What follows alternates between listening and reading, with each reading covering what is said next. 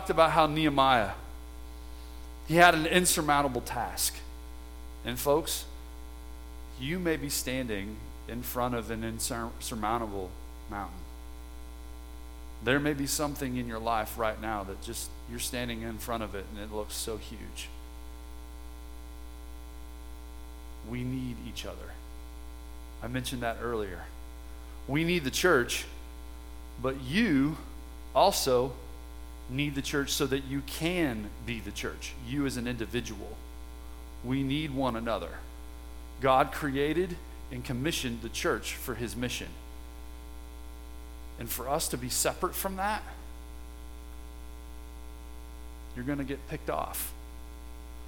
So, we need to connect with people so that we can connect them to the vision. And in order to connect people with the vision, we need to understand that here is no longer good enough and that there, there is better than here.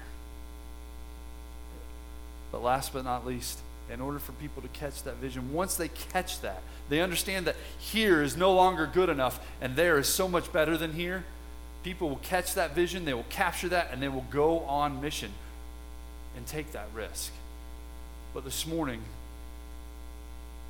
we can't be blind to the fact that anytime, whether you're a believer in God and in Christ or not, if you're an atheist and agnostic and you're doing things in the world and you're, you're calling business meetings and have these dreams that you want to dream, whether you're a believer in God or not, anytime someone takes the risk and goes on mission, you will face opposition. But I can tell you, as believers in Jesus, whenever you take that risk for the cause of Christ, to bring people into the kingdom of God, you will face opposition. The Christian life isn't safe. Never has been, never will be. Jesus Christ was crucified. Paul was beheaded. Peter was crucified upside down. And on and on and on goes the list. It is not safe. You and I will face opposition.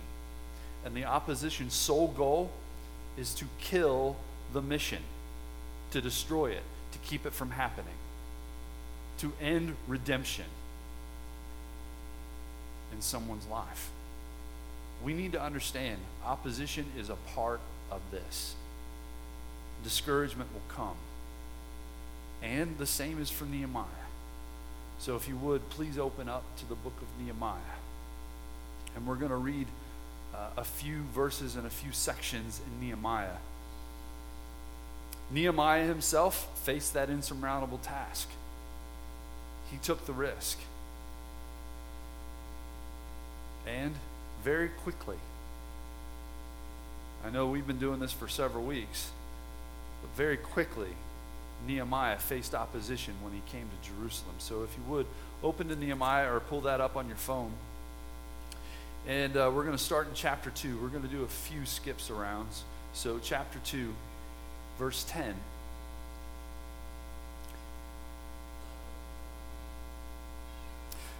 When Sanballat, the Horonite, and Tobiah, the Ammonite official, heard about this, heard about what Nehemiah was about to do, that they were going to construct the walls, rebuild the walls.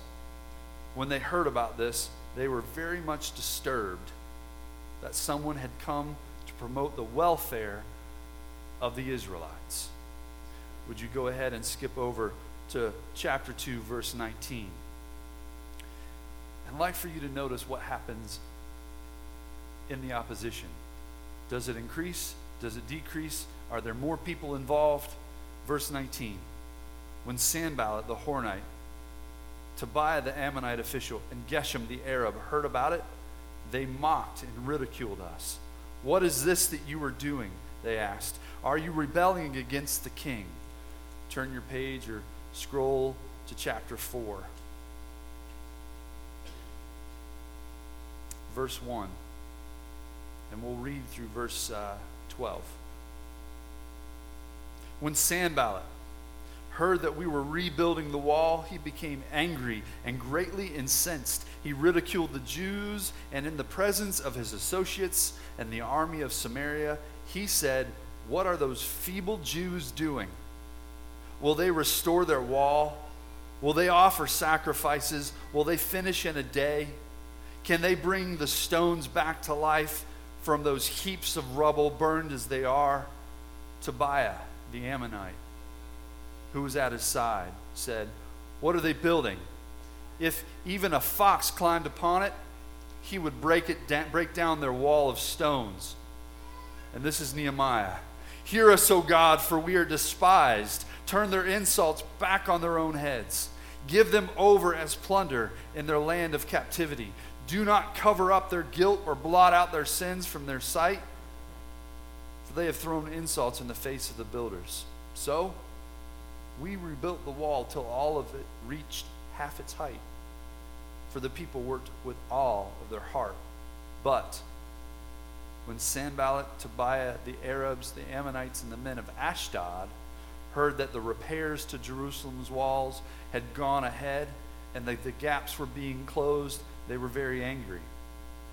And this is what they did they plotted together to come and fight against Jerusalem and stir up trouble against it. But we prayed to our God and posted a guard day and night to meet this threat. Meanwhile, at the Bat Cave, meanwhile, the people in Judah said, The strength of the laborers is giving out, and there is so much rubble that we cannot rebuild the wall. Also, our enemies said, Before they know it or see us, we will be right there among them and will kill them and put an end to the work.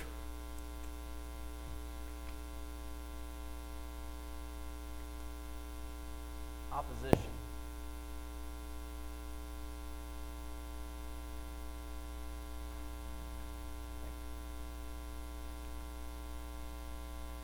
Anytime God's people go on mission, they will face opposition.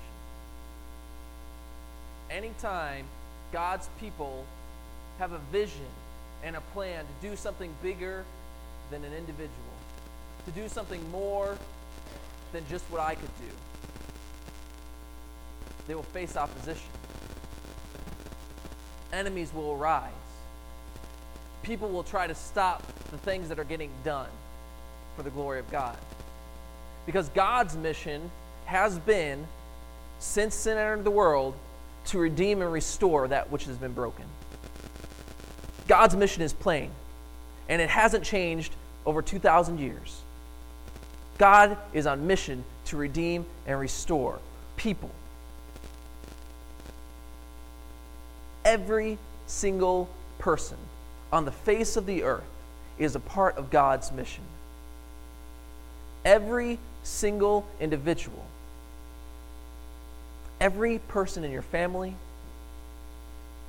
every person at work, every person at school, every good neighbor, every bad neighbor.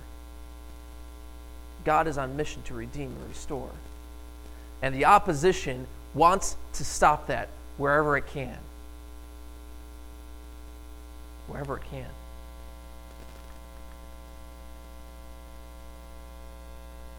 In Nehemiah and the Israelites' case, uh, there was some pretty clear opposition.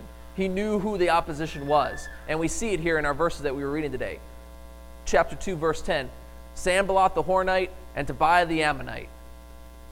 Those were the enemies. Those were the guys who didn't like what God was doing.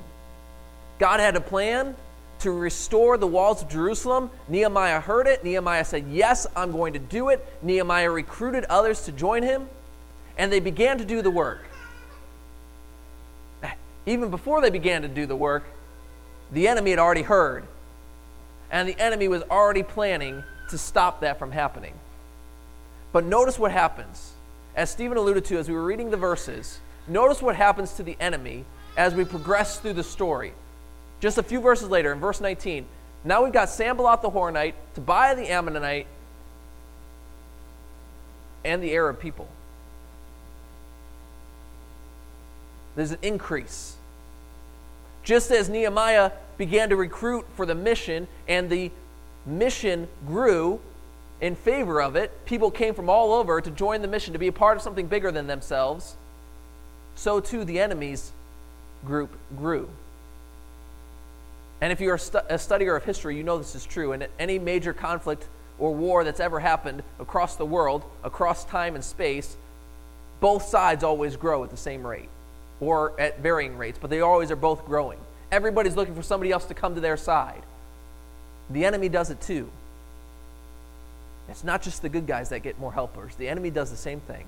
Notice a couple verses later, or a couple chapters later, when he mentions them again in chapter 4. We've got Sanballat here again, Tobiah here again, the Arabs here again, and now more people again the Ammonites and the men of Ashdod.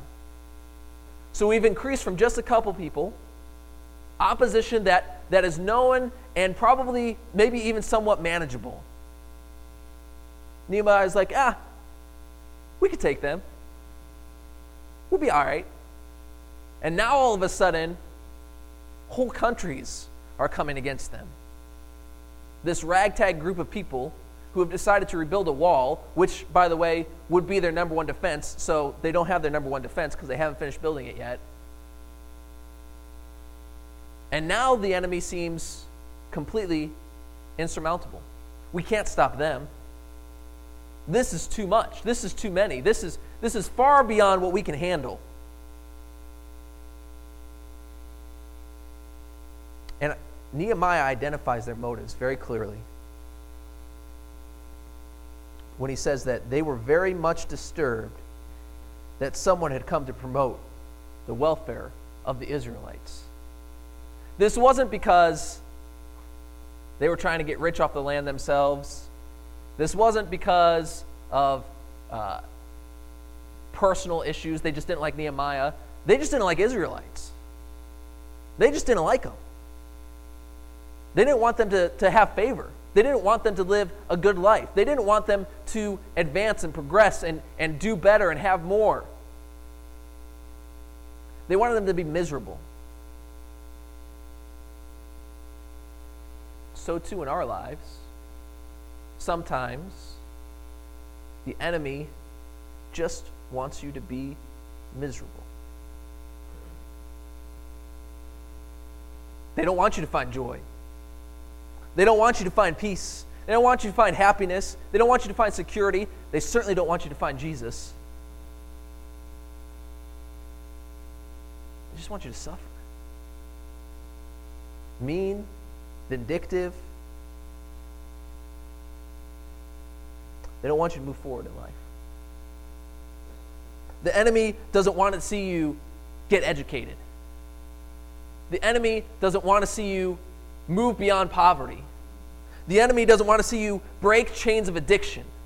The enemy doesn't want to see you restore broken relationships. It doesn't want to see any of that happen. And I know that there are things in our lives that, that seem completely out of our control. You can't control how another person responds to you. You can't. But you can control your response. And you can know that there's an enemy that's working and not ignore it. Not pretend like it doesn't exist. Not act like everything's okay when you know that the world is crumbling around you. Because the truth of the matter is, we're all struggling. We're all facing opposition. Every single person in this room is facing opposition. Because the enemy hates the fact that you are here right now. We, have probably seen many of us those cheesy things that go on around Facebook, the little quote segments and stuff, and, and maybe we've shared them, and I don't mean to offend anybody by, by saying they're cheesy, um, but, but those things that say things like, the devil hates it when you open your Bible, or the devil runs and flee when you walk in a church, or it, it's kind of these, these kind of cheesy cliche lines. But the thing about cheesiness and clichéness is that there's elements of truth to it. The reality is, the enemy literally hates it when you begin to put back together the broken pieces of your life. The enemy hates it when you begin to invest in the lives of your friends and your family who are hurting. And although you might not be able to fix it, although you have no answers, although you can't provide for them financially or, or support them in their time of sorrow the way that maybe you feel like you ought to, there's something more that's happening there than probably you realize, and maybe your friend realizes it, but the enemy certainly realizes it. Because the best way to combat opposition is to continue to support one another. Is to continue to watch the backs of your friends and your family.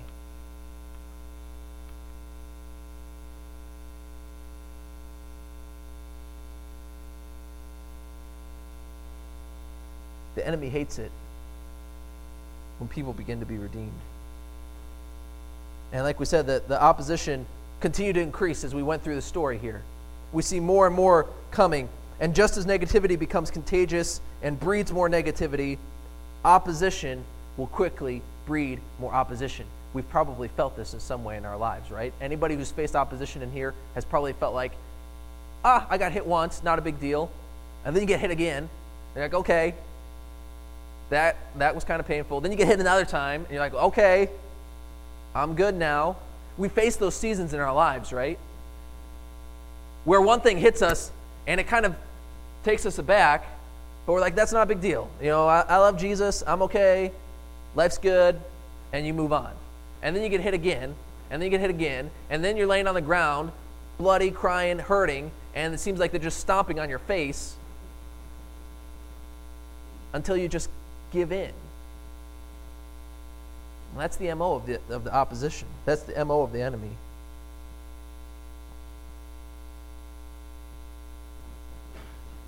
Satan wants nothing more than to end the work of Jesus' disciples in the mission of the church. Satan wants nothing more than for you to feel like the opposition is too much It's too hard. It's too painful. I, am not equipped correctly. I don't know the right things. I don't know enough. I'm not spiritual enough. I don't read my Bible enough. I don't go to church, whatever.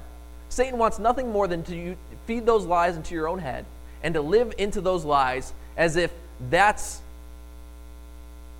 going to stop God from working.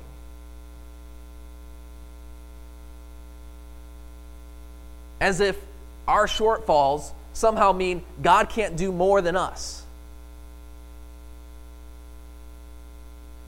As if my insufficiencies mean God is insufficient. And that's the biggest lie.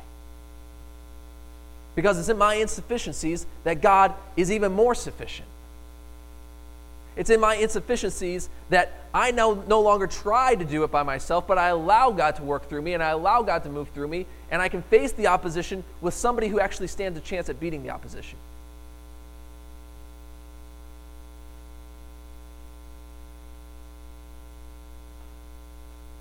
The opposition will try to remind you of, of places where you failed before,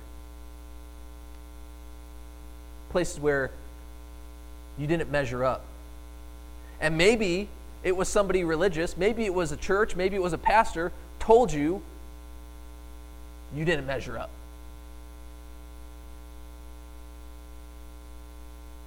But that's not the truth of the gospel. That's not the truth of Jesus. That's not the truth we see here in Nehemiah. The enemy will try to deceive us in order to convince us that our God is powerless and he cannot deliver us. The enemy will try to divide us. I've mentioned it before in here. It seems like a lot of times when I preach, for whatever reason, that's just how it works. I don't have this intention or this mindset going into it. I talk about unity. And I talk about mission. And I talk about the fact that we can't do this by ourselves. I hate asking people for help. I, I don't want to ask somebody to come, you know, hold a ladder for me. I'd rather climb up and see if I can't put that on a couple buckets and climb up on the top ring and, and reach that by myself. I hate asking people for help. And that's a lie of the enemy. Because he knows when we don't ask for help, we are vulnerable. when we try to take care of it all by ourselves, we are weak. And the enemy sees the opportunity to strike. The enemy tries to divide us, the church, the body of Christ, tries to split us apart, tries to make us at, at odds with each other, tries to make us dislike each other. The enemy not only does that on a, on a big scale, but now the enemy focuses their attention and they go to the inside. Internally, they begin to attack us. They, they attack our integrity or our character or our purity. Whatever it may be, you feel like you haven't measured up. You feel like you haven't lived this life of holiness the way you ought to. The enemy will use that and try to tell you that now you are somehow disqualified from it all. Once again, a lie. Notice a pattern. Everything the enemy says is a lie. Everything the enemy says is a lie. And the enemy will always attack spiritual leadership. Whether it's in the church or whether it's in your house. I had a conversation not too long ago um, with a family, and we were talking about spiritual warfare, for lack of a better term. And I don't mean that to sound super mystical, but but just this element of I feel like we're kind of being attacked. And I feel like I don't know what to do. I, don't know how to help my family.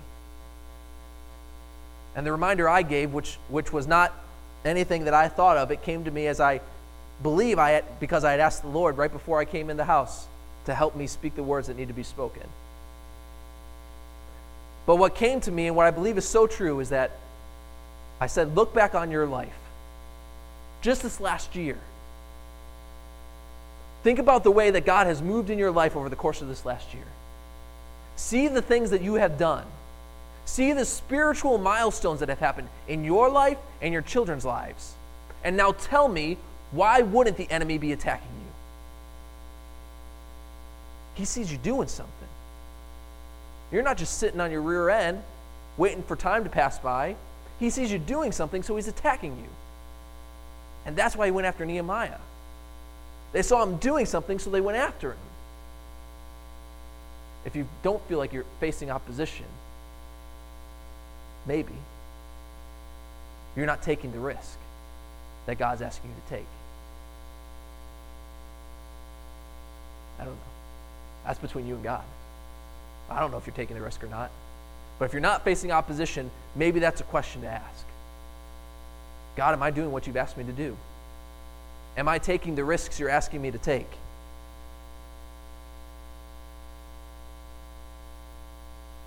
We often, those of us who are, are Christian and, and have been believers for a long time, and maybe we can't find it in the, in the scripture or remember the passage, but we remember verses sometimes. We remember sayings and statements sometimes. Um, and, and, a lot of times, some of us will quote things about Satan and, and will say, you know, the thief comes to kill, steal, and destroy. That's the truth, too. That's the whole reason. The enemy is there is to steal, steal, kill, and destroy. We've got to understand that the reason the enemy is doing that is because he wants to stop the redemptive work of God. I said it already, but I'm saying it again because it's so important and it means everything to understand that God is doing something right now in our midst with you And the enemy wants to stop that.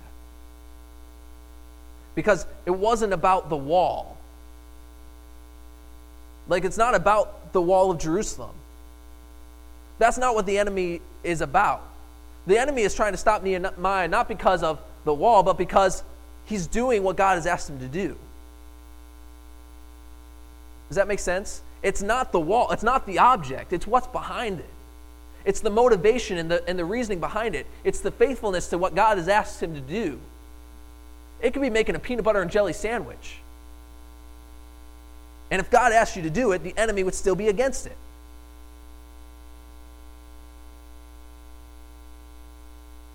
because he hates people doing what God has asked them to do. Because the enemy knows that God is on mission to restore the world and fix the broken and painful situations of our lives. And one of the easiest ways that the opposition tries to stop that is by discouraging us. Tie into our, our unity aspect here. Look at Nehemiah chapter 4, verses 10 and 11. Says, Meanwhile, the people of Judah said, The strength of the laborers is giving out. There's so much rubble, and we cannot rebuild the wall. Also, our enemies said, Before they know it or see us, we will be right there among them and will kill them and put an end to their work. Just a couple chapters earlier, Nehemiah said that they were doing great work because they worked with all their heart. They were invested in the project. The wall was nothing when they started to build it, and now they've built it to half of its height. But as the enemy continues to increase, as the opposition continues to arise, as they continue to get beat from all ends, discouragement sets in, and they say, before they know it, before we know it, or we even see them, they'll be right among us and they'll put an end to our work. Discouragement is another lie of the evil one. He wants you to stop doing what you're supposed to be doing because you're not seeing results, because results seem too far away, because life's just too doggone hard.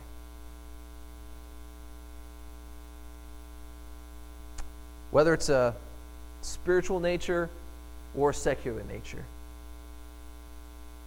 Any one of us can be rendered completely unproductive when discouragement sets in. Whether it's saving for your retirement, whether it's saving for your college kids fund, kids college fund, whether it's working out, whether it's trying to grow spiritual, whatever it is. When discouragement sets in, we stop doing it, the work stops, and nothing else happens. I want to show you a, a video clip here. I don't normally watch um, college basketball. I'm not a big college sports fan in general. Um, but I caught this clip the other day.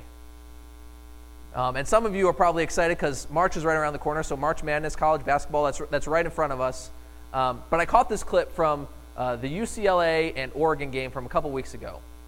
Um, and I love a good sports game. Even though I don't watch a lot of college basketball, I love a good game that's, that's down to the wire, that's back and forth, that there's this tension building in the last couple minutes of the game, and you're like, who's going to win? It could go either way. The, the games that are blowouts don't interest me much. I like that tension on those last couple minutes. And so this game had gone to overtime. So you already know it's a tension filled game. And we've got just a couple minutes left of the game. UCLA is about to get the ball off the, off the shot or the rebound here. UCLA is down by two points with two minutes left in overtime. UCL now has the chance to make it down the court, make a basket, and either tie the game or maybe even shoot a three and, and go up by a point with just two minutes left in the game. But I want you to watch what happens here as discouragement sets in, particularly for number one, UCLA player number one. If you look at my, the right screen here, he's right here. Watch what happens to him as he gets the ball. Um, he's a freshman by the name of Moses Brown. Notice what happens when he gets the ball, he makes a pass, and discouragement sets in. And then notice what happens when his teammate sophomore Jaylen Hands comes into the scene. It's only like 30 seconds. Just watch this clip here.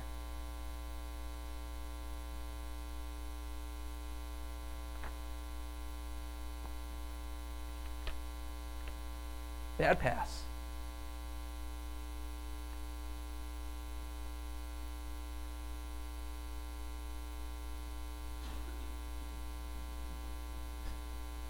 Did you see it?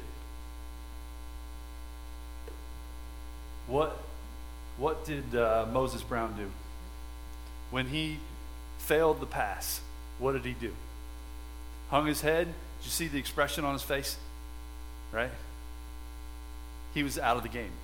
As a coach, if I ever saw one of my players with their head down out of the game, I pulled them. What did Jaylen Hands do? He went up. I've never, ever seen that on a court or a field anywhere. Jaylen Hands literally came up, took his own hand, and lifted the kid's head. Why? Because the mission was on the line, right? This is no time for you to get out of the game. This is no time for you to get out of your head. There is a job to be done. And Jaylen Hands understands that discouragement breeds discouragement, and it will go through the team. You've got two minutes and 12 seconds left in the game. You made a bad pass, suck it up, and let's go, right? Folks, discouragement breeds discouragement. Nehemiah understood that. Jaylen Hands understood that. And, and quite frankly, the locker room talk, the practices that happen, I'm really curious. I'm really curious of the leadership in that locker room. For that sophomore to step up and do that. Usually that's a, a senior or a junior that comes and puts an arm around. But that's a sophomore, that's a young man. Discouragement breeds discouragement. And folks, if we have our head down, one, we don't know who we're fighting. When your head is down, you don't know who you're fighting at all. And when your head down is down, you don't know who you're fighting for. And with your head down, you can quickly forget the mission that you're on. Folks, Nehemiah said, Don't be afraid of them. Remember the Lord and how great and awesome He is. Right? And then he said, Fight for your brothers. He makes it personal. When you talk about family, when you talk about kids, when you bring the family into it, it becomes personal.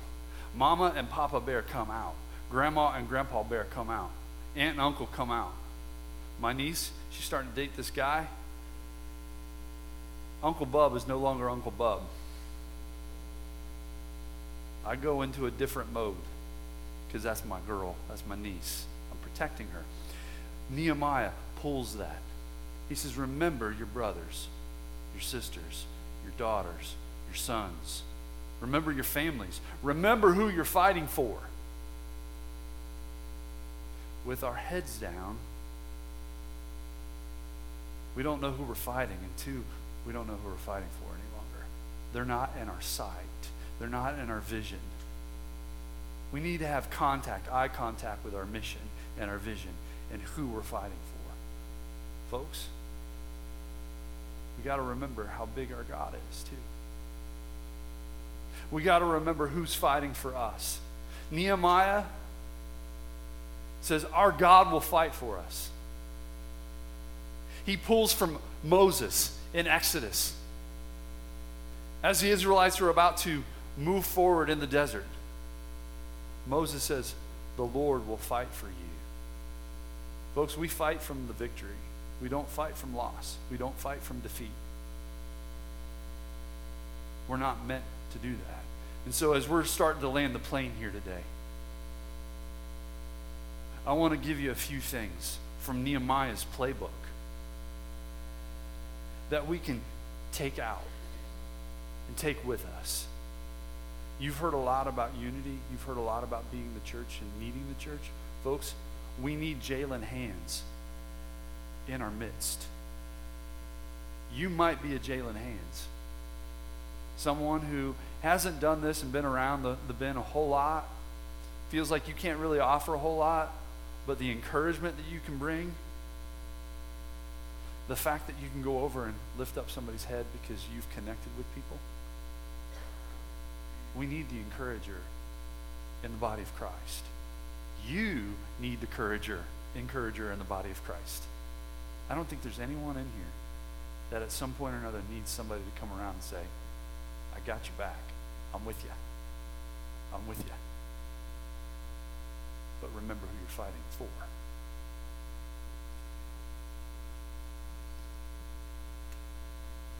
I want you to understand what Nehemiah also does. As we read the scripture this morning, you saw how the opposition mounted and multiplied. We already identified that. And you might be going, hey, Ambrose, he's going to name out the enemy quite often because he's writing a book, he's writing a, a portion of history. But notice every time that he names them Sanballat, Tobiah, Sanballat, Tobiah, Sanballat, Tobiah. Folks, Nehemiah calls out the enemy by name. He calls out the enemy by name. Speaking with Matthew, talking about this sermon, he said the first thing that we do in military before we go on mission is we identify the enemy. There's a description, there's a location, there's a makeup, there's an identity. We need to understand who we're combating against. We need to know who we're fighting for. In law enforcement, if they're going after someone, what is it that they're given? They're given a description of the assailant. They have to identify the enemy. Quite often, we as Christians take the passive position. We'll quote scripture, which is really great. But we also take the passive position. I can do all things through Christ who strengthens me. Oh, the Lord is my rock and my fortress. It'll be fine. I totally agree with that. But there's a sense that we cower. The enemy is a deceiver and will always try to be un, or try to go masked and in disguise and incognito. But you got to call out the enemy for who the enemy is and call him out by name. You need to identify what you're fighting against. And sometimes, sometimes, that person that you're fighting against or that enemy that you're fighting against is right there in the mirror. This is from uh, Creed of the Rocky series. Uh, I only remember like Rocky 1, 2, 3, and 4. Um, didn't really even know that this was out, and I caught this, this, this movie while on vacation. And this scene really struck me because this is Adonis Johnson Creed, who's Apollo in the series, who's Apollo's son. Apollo dies in uh, Rocky 4, I believe. And now Adonis Johnson Creed is trying to have his own career, but under his own name. He doesn't want to use his father's name. He wants to earn it himself. I respect that, right? But the man he, who calls he calls Unk is Rocky, Rocky Balboa, in his retirement. And Rocky wants nothing to do with the ring any longer. He's like, I fought and I'm done. But somehow he convinces him. And with every Rocky movie and every Creed movie, you know there's going to be a montage, a training montage. And so this is a part of the training montage. And Rocky puts him in front of the mirror and tells him to start punching. And so he starts punching. And now Rocky no longer being kind of like the bullheaded kind of, uh, uh, uh, he becomes the sage in the moment. And he says, What happened? When you throw a punch, what happened? The person throws another punch at, right at me. As soon as I throw a punch, he throws a punch. Folks, sometimes you are your own enemy. You were in your way, and you were the one fighting against you. Sometimes it's not the, the devil. And you need to call yourself out. You've got to call yourself out. If it's Satan, call Satan out. If it's you, call yourself out. Otherwise, you're going to be unproductive. Last two things. Nehemiah notices a few things in the mission. The people are discouraged. There's threat from all angles. So what's he do? He says, Therefore I stationed some of the people behind the lowest points of the wall and, ex- and the exposed places, posting them by families with their swords, spears, and bows. The mission doesn't, doesn't change at all, but the method did. Nehemiah identified and fortified the exposed places, the weak places on the wall. I got to ask you today what are your weak places? What are your exposed places? Because exposed places, places allow for ambush. Easy access to you by the enemy. For example, it could be pornography. Pornography could be your, your issue, it could be the opposition. And your exposed places are your computer and your phone. How do you fortify those? You have somebody that you know very, very well that will hold you accountable, that will put blockers on your phone and your computer. Or they have that opportunity to know every keystroke and click on your computer and your phone. It's alcohol, and that is your enemy, that takes you out and ambushes you all the time. If that is it, it could be changing the route home, not pass buying the bars that you normally go to, that you stumble out of later on. Whatever it may be, what are your exposed places? Those are just two examples that pulled out. But what are your exposed places? The mission's still on, but you got to fortify them. You got to have people around you to help you with those exposed places. Last but not least, folks, all throughout the book of Nehemiah, we talked about chapter 1, but throughout Nehemiah, Nehemiah pulls out the pocket prayer. I've mentioned this a few times. Pocket prayers are very simple, brief, intentional, and genuine prayers. And here are listed some of them. You probably won't be able to read them all.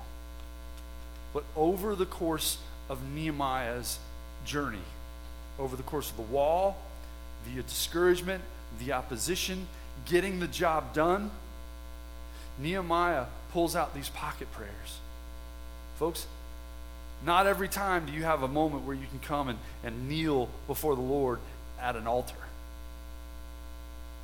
But sometimes while you're on the factory line, while you're driving your car, while you're about ready to head into the meeting with the boss, whatever the case may be, you just need to unleash a pocket prayer. A simple, brief, intentional, genuine prayer. You got to arm yourself with that. He's got people armed with bows and spears and shields. But we got to arm ourselves with the most important thing, the most powerful thing. Alfred Lord Tennyson, not a believer, but he said something that really fits here. More things are wrought by prayer than this world knows of. Meaning, more things are manifested in our reality by prayer. The divine comes in in the moment.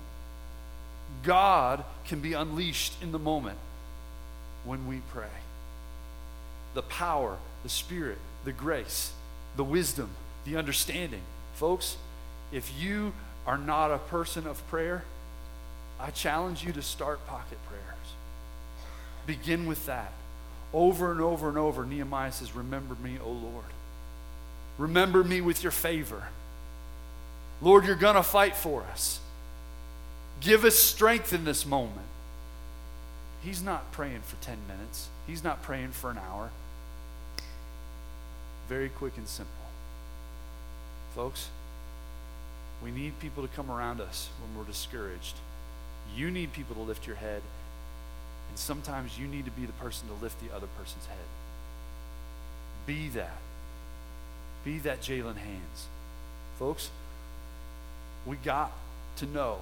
We have to identify our exposed places in our life. Otherwise, the sin that so easily entangles will come in and kill and destroy. Call out the opposition by name. If it's Satan, call him out. If it's you, call him out or your, yourself out. Or if it's someone else, you got to name them. If you look in some of Nehemiah's prayers, he even calls out his enemies by name in prayer. You got to call it out. Last but not least, keep the pocket prayer at the ready all the time. Our hope for you, not only through this series, but as a part of this church, is that you, one, come to Jesus Christ and know Him,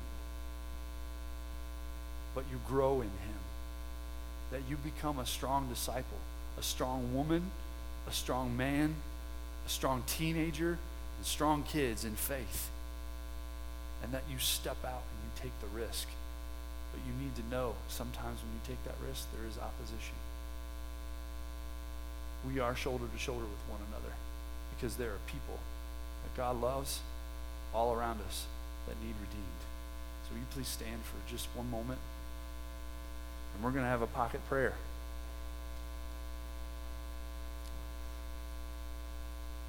God Almighty, we love you. Bring us people to encourage us, fortify our exposed places.